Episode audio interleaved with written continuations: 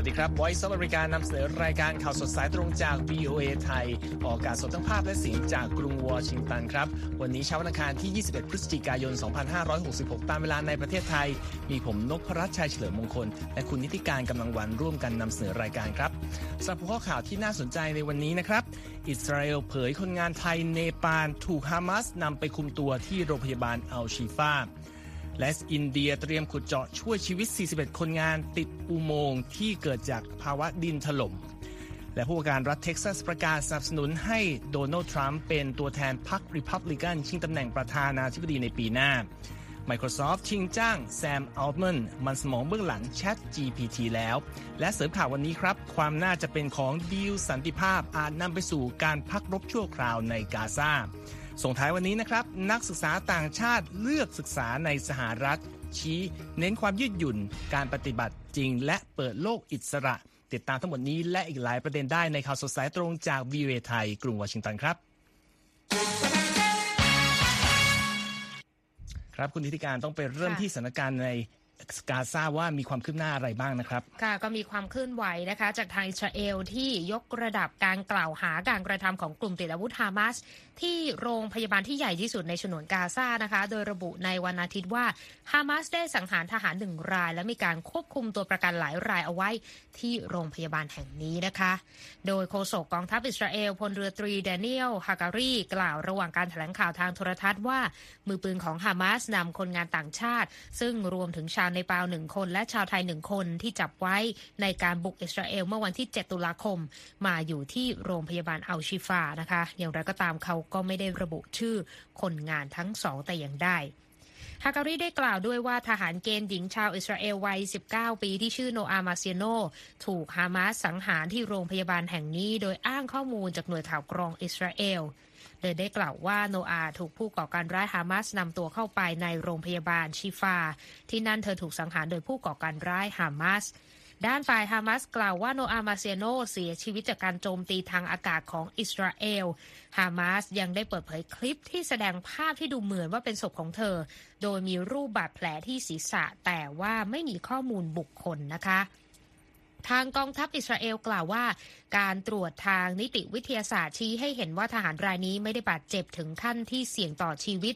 จากการโจมตีทางอากาศค่ะ ภาพจากกล้องวงจรปิดที่ถูกนำมาเผยแพร่ระหว่างการถแถลงข่าวของฮาการี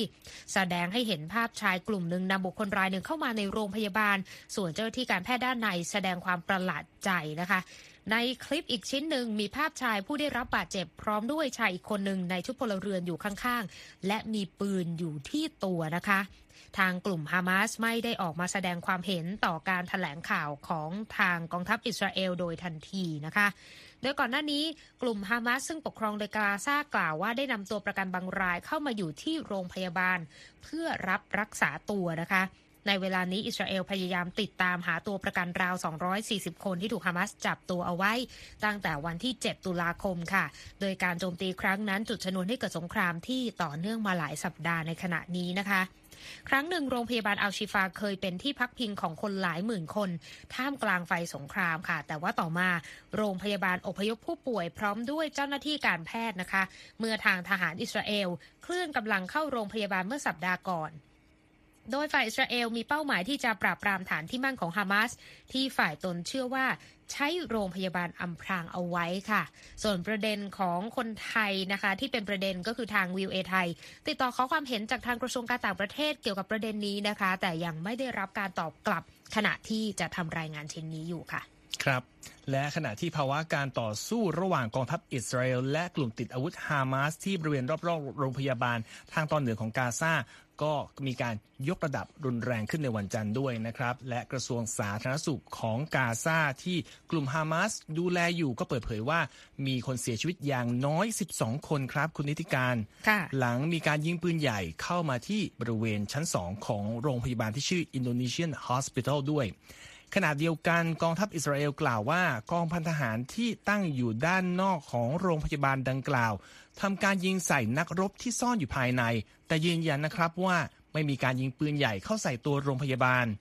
อย่างไรก็ดีครับ เรดโนมาซูดีรัฐมนตรีว่าการกระทรวงการต่างประเทศของอินโดนีเซียได้ออกมาประณามการโจมตีดังกล่าว และกล่าวโทษฝ่ายอิสราเอลในเรื่องนี้ด้วย โดยเธอระบุในแถลงการนะครับว่า อินโดนีเซียขอประณามอย่างรุนแรงต่อการโจมตีของอิสราเอล ที่โรงพยาบาล Indonesian Hospital ในกาซาซึ่งฆ่าชีวิตพลเรือนจำนวนหนึ่ง และว่าการโจมตีนี้เป็นการละเมิดกฎหมายด้านมนุษยธรรมระหว่างประเทศอย่างชัดเจน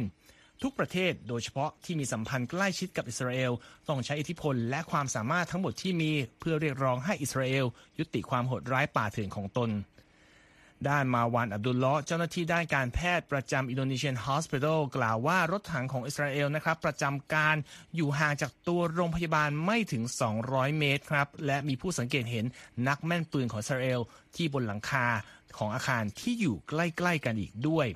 อับดุลลอเปิดเผยด้วยนะครับว่าทางโรงพยาบาลได้รับศพผู้เสียชีวิต และตัวผู้ได้รับบาดเจ็บหลายสิบคน จากเหตุการณ์โจมตีทางอากาศ และการยิงปืนใหญ่เข้าใส่ในช่วงข้ามคืนวันอาทิตย์ด้วย อัชราบอัลคิดราโฆษกกระทรวงสาธารณสุขกาซาระบุว่าคนไข้จำนวนราว 600 คน และเจ้าหน้าที่สาธารณสุข 200 คน รวมทั้งคนพลัดถิ่นอีกราว 2,000 คนจากโรงพยาบาล Indonesian Hospital กำลังหลบภัยอยู่ที่พื้นที่ทางใต้ของฉนวนกาซานะครับ และบอกว่า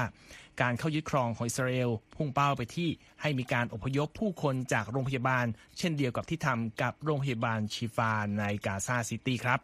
และในวันจันทร์นะครับ มีการนำส่งเสบียงความช่วยเหลือชุดใหม่สำหรับบริการด้านสาธารณสุขเข้าไปยังกาซาแล้ว โดยขบวนรถบรรทุกนับสิบคันเดินทางผ่านอียิปต์ขนส่งอุปกรณ์สำหรับการทำโรงพยาบาลสนามจากจอแดนเข้ามาให้ครับ และสื่อทางการของจอแดนก็รายงานว่าพื้นที่โรงพยาบาลสนามแห่งใหม่ที่เมืองคานยูนิส ซึ่งอยู่ทางใต้ของกาซานั้นจะเปิดบริการได้ภายใน 48 ชั่วโมงนะครับ ข้อตกลงระหว่างกลุ่มฮามาสและอิสราเอลในการปล่อยตัวประกันหลายสิบคนที่ถูกจับอยู่ในดินแดนปาเลสไตน์ก็ยังอยู่ในช่วงการหารือจัดทำกันอยู่นะครับ อ้างอิงจากรายงานใหม่ที่มีออกมา และข้อตกลงดังกล่าว อาจนำไปสู่การพักรบชั่วคราวในกาซารวมทั้งเปิดทางให้มีการนำส่งความช่วยเหลือด้านมนุษยธรรมข้ามพรมแดนไปด้วย โดยทั้งสหรัฐและอิสราเอลก็ระบุว่าข้อตกลงดังกล่าวยังไม่ได้ข้อสรุปครับ แต่เรื่องราวเป็นยังไงต้องติดตามจากคุณทิติการกำลังวันนะครับ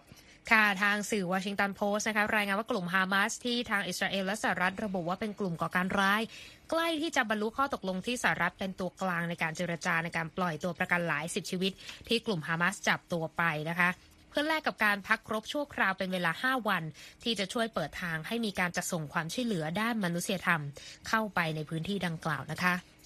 ในวันจันทร์ค่ะ ทางประธานาธิบดีโจไบเดนแห่งสหรัฐได้เปิดเผยกับผู้สื่อข่าวว่า เขาเชื่อว่าจะมีการบรรลุข้อตกลงในการปล่อยตัวประกันในเร็ววันนี้ แต่ไม่ได้ลงรายละเอียดเพิ่มเติมค่ะ We are not finished. Uh, there is not yet a, deal in place, and I think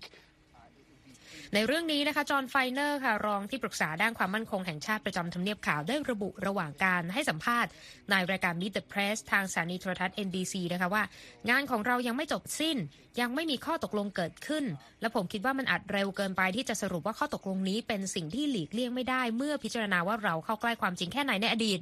และผมคิดว่าสิ่งหนึ่งที่ผมจะไม่ทำก็คือลงรายละเอียดเกี่ยวกับสิ่งที่อยู่ในการเจรจา แต่มันเป็นสิ่งสำคัญอย่างยิ่งยวดในการบรรลุข้อตกลง และหวังว่าจะได้ข้อสรุปในเร็ววันนี้ เพื่อที่ว่าตัวประกันจะได้กลับบ้านสักทีกองทัพอิสราเอลเดินหน้าโจมตีในกาซาตั้งแต่กลุ่มฮามาสเปิดฉากโจมตีในอิสราเอลอย่างไม่ทันตั้งตัวเมื่อ 7 ตุลาคมที่ผ่านมานะคะ มีรายงานผู้เสียชีวิตราว 1,200 คน และเชื่อว่าได้จับกลุ่มตัวประกันราว 240 คนเอาไว้ รวมทั้งยังมีอีกจำนวนมากที่สูญหายจากเหตุการณ์ดังกล่าว ตามการเปิดเผยของทางการอิสราเอลค่ะ We are hopeful that we can get uh, a significant, a significant number of uh, hostages freed in the coming days. ไมเคิลเฮอร์ซอกเอกอัครราชทูตอิสราเอลประจำสหรัฐระบุในการให้สัมภาษณ์กับรายการ This Week ทางสถานีโทรทัศน์ ABC นะคะว่า เราหวังว่าตัวประกันจะได้รับอิสรภาพในอีกไม่กี่วันจากนี้ ผมไม่อยากที่จะลงรายละเอียดในการหารือที่ว่านี้ เพราะเป็นประเด็นอ่อนไหว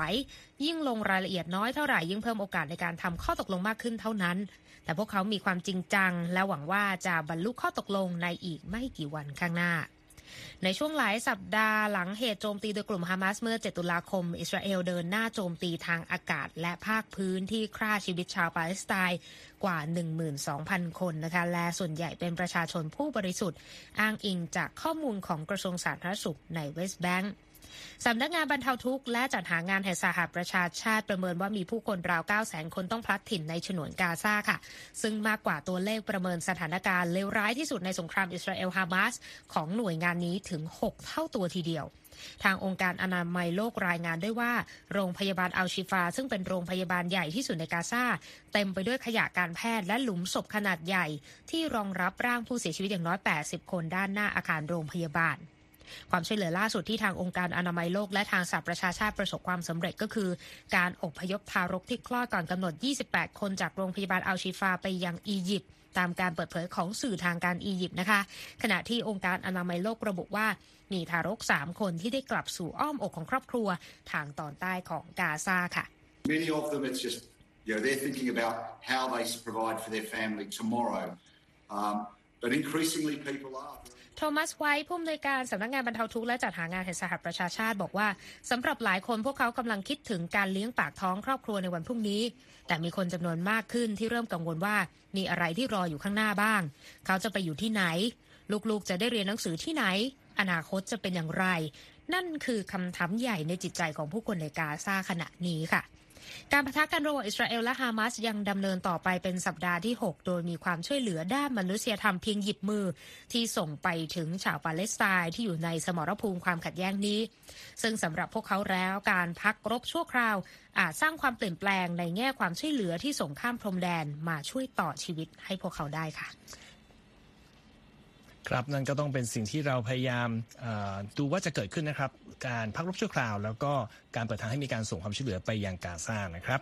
จากสถานการณ์ที่กาซาไปดูกันที่รัสเซียกันบ้างนะครับ โดยล่าสุดนะครับสื่อทางการของมอสโกรายงานในวันจันทร์ว่ากระทรวงกิจการภายในของรัฐบาลเครมลินได้ขึ้นทะเบียนบุคคลที่รัฐต้องการตัว ซึ่งก็เป็น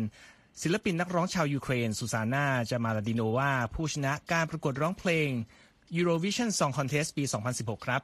รายงานระบุว่าจามาลาดิโนวาถูกขึ้นทะเบียนดังกล่าว เพราะละเมิดกฎหมายอาญาครับ ขณะเดียวกันสื่อสระมีเดียโซนาที่รายงานประเด็นสิทธิมนุษยชนระบุว่า ศิลปินหญิงผู้นี้ถูกตั้งข้อหาตามกฎหมายรัสเซียว่าด้วยการแพร่ข้อมูลที่รัฐเห็นว่าเป็นข่าวเท็จเกี่ยวกับกองทัพและสงครามยูเครนครับ จามาลาดิโนวาซึ่งใช้ชื่อในวงการว่าจามาลานะครับมีเชื้อสายชาวไครเมียนทาทาร์เธอชนะการแข่งยูโรวิชันเมื่อ 7 ปีก่อนจากเพลง 1944 หรือ 1944 นะครับ ที่สื่อถึงปีที่สหภาพโซเวียตในประเทศ ชาวไครเมียทาทาร์ครั้งใหญ่ ช่วงเวลาที่ร้องเพลง 1944 ในการประกวดนะครับ ก็ตรงเกือบพอดีกับวาระครบรอบ 2 ปีที่รัสเซียยึดแคว้นไครเมียมาเป็นของตน ประเทศส่วนใหญ่ในประชาคมโลกมองครับว่าการกระทำดังกล่าวของรัสเซียนั้นไม่ถูกต้องตามกฎหมายระหว่างประเทศครับขณะทุกท่านกำลังติดตามรายการข่าวสดสายตรงจากวีเอไทยกรุงวอชิงตันนะครับ ยังมีข่าวสารน่าสนใจรออยู่ครับ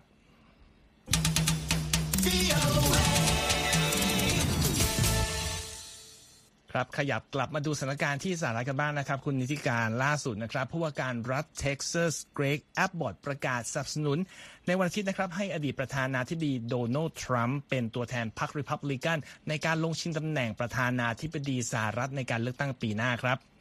โดยคำประกาศนี้มีขึ้นขณะที่ทรัมป์เดินทางไปกล่าวปราศรัย ที่บริเวณชายแดนสหรัฐและเม็กซิโก ที่เมืองเอดินเบิร์กรัฐเท็กซัสครับ และให้คำมั่นว่า จะดำเนินนโยบายคนเข้าเมืองที่เข้มข้น หากได้เป็นผู้นำประเทศอีกสมัยหนึ่งแอบบอดผู้ที่เป็นพันธมิตรทางการเมืองของทรัมป์ก็มีความคิดที่บอกว่าเป็นสายเหี่ยวนะครับ ในเรื่องนโยบายตามแนวชายแดน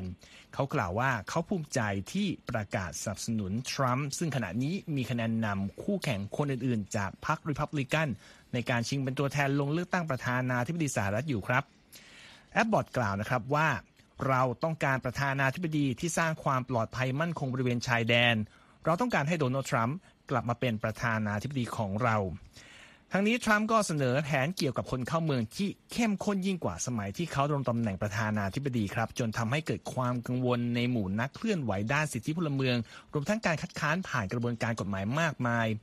การสำรวจความคิดเห็นของประชาชนหลายสำนักชี้ว่า ผู้มีสิทธิเลือกตั้งชาวอเมริกันไม่พึงพอใจ ในผลงานการดูแลพรมแดนของรัฐบาลชุดปัจจุบันของประธานาธิบดีโจไบเดนนะครับโพลของ Market Law School เมื่อเดือนกันยายนระบุว่า ทรัมป์ได้เปรียบไบเดน 52%ต่อ 28%ใน ในประเด็นคนต่างด้าว และพรมแดนนั่นก็เป็นหนึ่งในการสำรวจที่นำมาเสนอนะครับค่ะไปกันที่อินเดียกันบ้างนะคะ เจ้าหน้าที่กู้ภัยได้เตรียมขุดเจาะอุโมงค์ในรัฐอุตรขันทางตอนเหนือของอินเดีย หวังที่จะช่วยคนงานก่อสร้าง 41 รายที่ติดอยู่ข้างในมากว่า 1 สัปดาห์นะคะ หลังซากปรักหักพังและปัญหาทางเทคนิคได้ขัดขวางการเข้าถึงพื้นที่ราบดังกล่าวค่ะ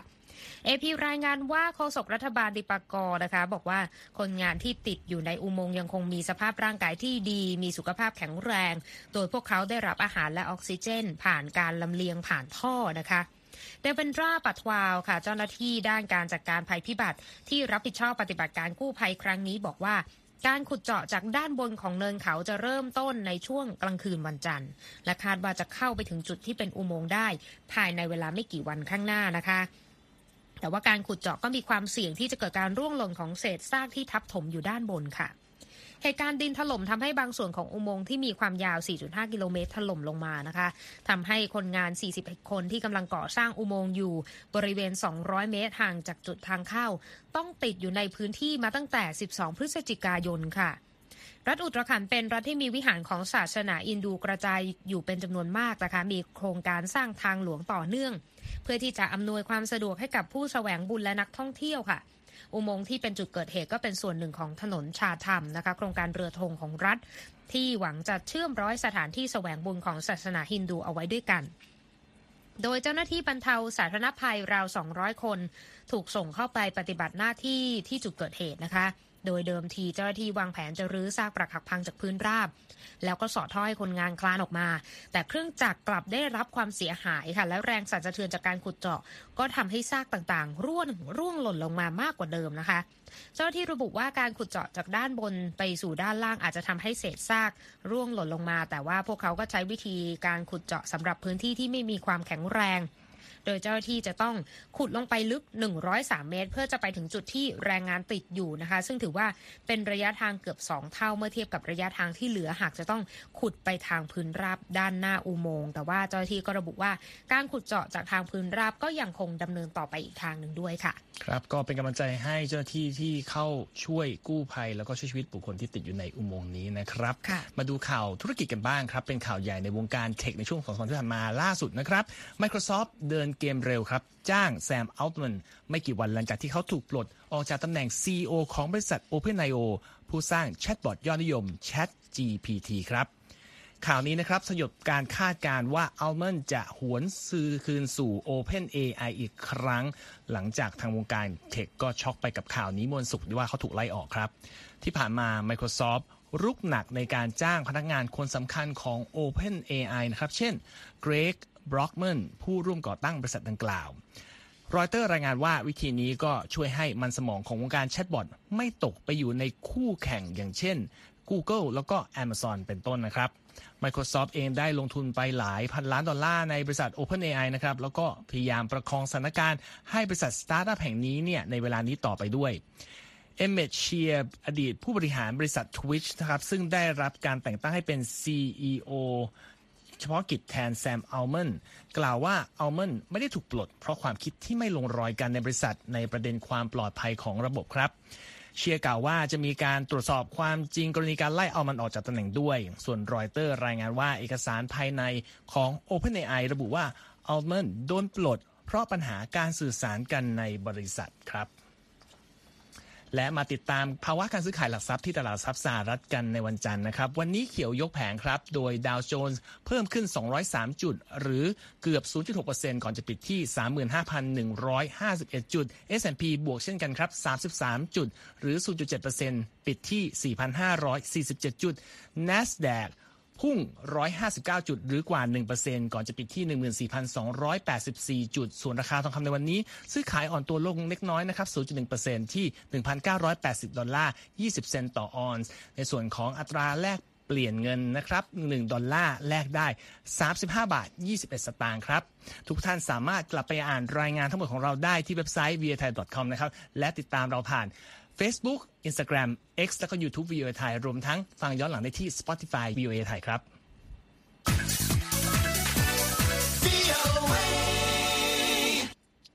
ครับคุณนิติการสัปดาห์นี้ก็เป็นสัปดาห์ที่ ชาวอเมริกันค่อนข้างจะคึกคักในเทศกาลที่จะมาถึงนะครับค่ะก็คือเทศกาล Thanksgiving นะคะวันขอบคุณพระเจ้านะคะซึ่งจะมีพิธีต่างๆ ที่น่าสนใจตั้งแต่ต้นสัปดาห์นะคะ ก็คือเริ่มต้นกันด้วยประธานาธิบดีโจไบเดนนะคะเป็นประธานการไถ่ชีวิตไก่งวงสองตัวในวันจันทร์ที่ทำเนียบขาวนะคะ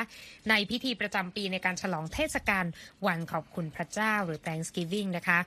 ไก่งวงที่เป็นดาวเด่นในพิธีปีนี้มีชื่อว่า Liberty ค่ะที่แปลว่าเสรีภาพ แล้วก็ Bell ที่แปลว่าระฆังนะคะ พิธีก็คือเจ้าหน้าที่นะคะจะนำไก่งวงตัวหนึ่งไปวางไว้บนโต๊ะ ที่ด้านหน้าประธานาธิบดีไบเดนนะคะ ก่อนที่ผู้นำสหรัฐจะบอกว่าข้าพเจ้าขอไถ่ชีวิต Liberty และ Bell ก่อนที่จะแสดงความยินดีกับไก่งวงทั้งสองนะคะที่ได้รอดชีวิตไปในเทศกาลวันขอบคุณพระเจ้านี้นะคะครับนอกจากพิธีไถ่ชีวิตไก่งวงแล้วค่ะ ประธานาธิบดีไบเดน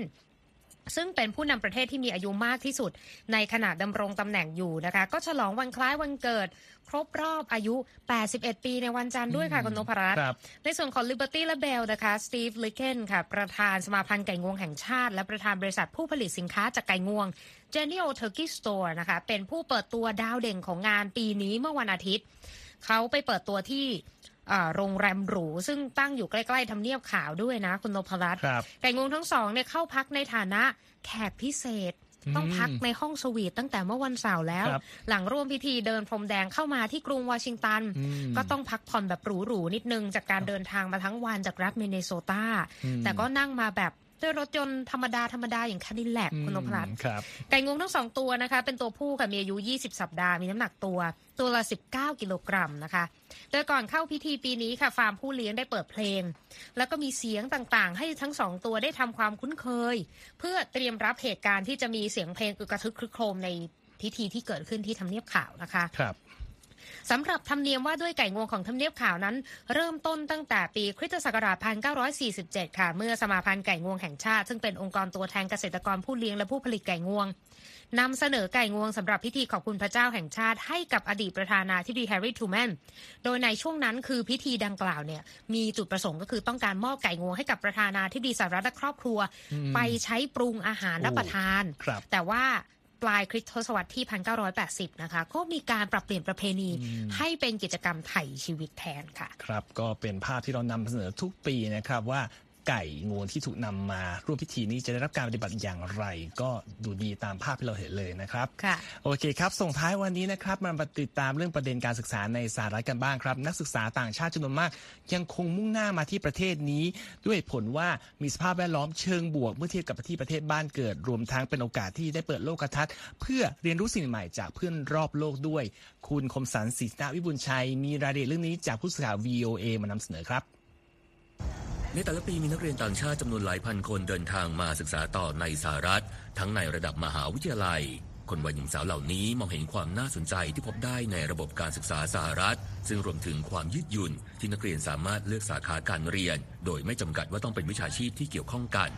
เน้นทั้งภาควิชาการและภาคปฏิบัติ อีกทั้งสหรัฐนะครับยังเป็นเบ้าหลอมทางวัฒนธรรมที่หลากหลาย อันเกิดจากผู้คนทั่วโลก What appealed to me the most is my ability to double majors, a double major, เอ and คาเทรินาซิโมโนวาหรือว่าเคทนักเรียนชาวรัสเซียที่ศึกษาด้านบริหารธุรกิจ ที่มหาวิทยาลัย American Universityให้สัมภาษณ์โดยชี้ถึงข้อได้เปรียบในการศึกษาต่อในสหรัฐเธอบอกว่าสามารถเลือกเรียนทั้งวิชาหลักและวิชารองได้ถึง2สาขาวิชา แม้ว่า2สาขานั้นจะไม่เกี่ยวข้องกันเลย ในสายตาของเธอสิ่งนี้ถือเป็นจุดที่น่าสนใจมากที่สุ our ด new experiences can shape our like, viewpoints and what we สอ want. ดคล้องกับความเห็นของยาเซมินไซอา นักเรียนชาวตุรกีจากมหาวิทยาลัยเดียวกัน ที่มองว่าความยืดหยุ่นของหลักสูตรระบบการศึกษาในสหรัฐเป็นข้อดี โดยเธอมีความสนใจในสาขาสังคมวิทยาและสาขาการเต้นรำ ไซอาเผยว่าประสบการณ์ใหม่ๆ จะช่วยสร้างมุมมอง รวมไปถึงต่อยอดสิ่งที่เราอยากทำในชีวิต แน่นอนว่าเราควรรู้ว่าตัวเองอยากทำอะไร อยากเรียนด้านไหน แต่ขณะเดียวกันก็ควรเปิดใจรับโอกาสใหม่ ๆ ที่เข้ามา ซึ่งสามารถได้มาจากการเรียนวิชารอง การเรียนวิชาเอกสองหลักสูตร หรือแม้กระทั่งเปลี่ยนวิชาสาขาเอกไปเลย อีกหนึ่งจุดเด่นของระบบการศึกษาสหรัฐคือการลงมือปฏิบัติจริง อาชเรียโกสราวีเอสไมลี่นักเรียนชาวอิหร่านจากมหาวิทยาลัย Montgomery College เมืองร็อกวิลล์รัฐแมริแลนด์ ได้เปลี่ยนสาขาวิชาเอกจากด้านการสอนไปเรียนสาขาวิศวกรรม โดยเขาอธิบายว่าการศึกษาในสหรัฐ มุ่งเน้นเรื่องการลงมือปฏิบัติในห้องทดลอง มากกว่าในประเทศอิหร่าน ซึ่งเป็นสิ่งที่ดีมากสำหรับสาขาวิศวกรรม เพราะเป็นวิชาที่ต้องประสานความคิด ความเข้าใจและการลงมือทำไปด้วยกัน Here is more focus on the lab part than Iran. And I think it's very good for my major as an engineer. ซาบินาคาซีมาว่านักเรียนอีกรายที่เพิ่งเปลี่ยนวิชาเอกจากด้านวารสารศาสตร์มาเป็นด้านธุรกิจการตลาด มองว่าข้อดีอีกอย่างที่พบได้จากการศึกษาในสหรัฐ คือผู้คนเปิดใจแสดงความเห็น My country, people usually would keep their opinion. เธอบอกว่าในประเทศคีร์กิสถานที่เธอจากมาผู้คนมักที่จะเก็บความเห็นเอาไว้ และไม่แสดงออก แต่ในสหรัฐทุกคนเป็นตัวของตัวเอง โดยไม่ต้องกลัวว่าใครจะมาตัดสินคุณ Won't be อย่างไรก็ดีการจากบ้านเกิดมาศึกษาต่อในแดนไกล นักเรียนหลายคนมักที่จะต้องเผชิญปัญหาพื้นฐาน อย่างเช่น อาหารรสชาติไม่ถูกปาก อาหารสดหายาก มีแต่ร้านอาหารจานด่วน รวมไปถึงบางครั้งบางคราวต้องเจอกับอุปสรรคด้านภาษานอกจากความรู้วิชาการในห้องเรียนนะครับ การพบเจอเพื่อนใหม่ที่มาจากหลากหลายวัฒนธรรม ก็เป็นอีกสิ่งที่ช่วยในการเปิดโลกได้เป็นอย่างดี เคทจาก American University บอกว่า ตัวของเธอชอบในความหลากหลายอย่างมาก ผู้คนมาจากทุกชาติทุกศาสนา โดยทุกเชื้อชาติสามารถพบเจอได้ที่นี่ People are here from every single place on earth, and they bring their own culture, which is, I think, what makes the actual U.S. culture. ไซอานักเรียนชาวตุรกีให้ความเห็นทิ้งท้ายว่าผู้คนจากทั่วทุกมุมโลกเดินทางมายังสหรัฐ พร้อมนำวัฒนธรรมของพวกเขาติดตัวมาด้วย และนั่นคือสิ่งที่หลอมรวมจนท้ายที่สุดทำให้เกิดเป็นวัฒนธรรมของสหรัฐ ผมคมสันศรีธนวิบุญชัย VOA รายงาน ขอบคุณครับ คุณคมสัน และทั้งหมดนี้คือรายการข่าวสดสายตรงจาก VOA ไทยครับ ผมนพรัชชัยเฉลิมมงคล ดิฉันดีที่การกำลังวันต้องลาไปก่อนนะครับ สวัสดีครับ สวัสดีค่ะ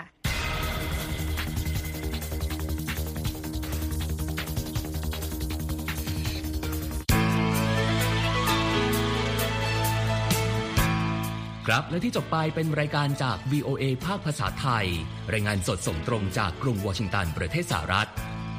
คุณผู้ฟังสามารถติดตามข่าวสารจากทั่วโลกได้ในทุกที่ทุกเวลาที่เว็บไซต์ voa thai com รวมถึงทุกช่องทางในโซเชียลมีเดีย Facebook YouTube Twitter และ Instagram เริ่มต้นวันด้วยการอัปเดตข่าวสารจากทั่วโลก ผ่านรายการข่าวสดสายตรงจาก VOA ภาคภาษาไทย และสุดสัปดาห์กับ VOA ทั้งยังเรียนรู้เรื่องราวทางวัฒนธรรม และไลฟ์สไตล์ผ่านรายการภาษาอังกฤษแบบอเมริกันของเรา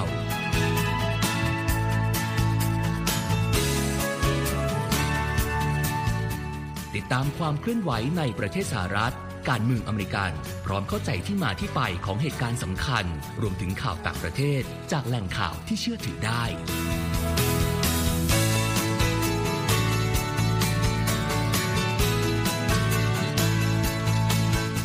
นอกจากนี้ VOA ยังมีบทสัมภาษณ์และคอนเทนต์แบบ Exclusive จากบุคคลที่น่าสนใจหลากหลายวงการ และยังมีเรื่องราวของคนไทยในประเทศสหรัฐอีกด้วย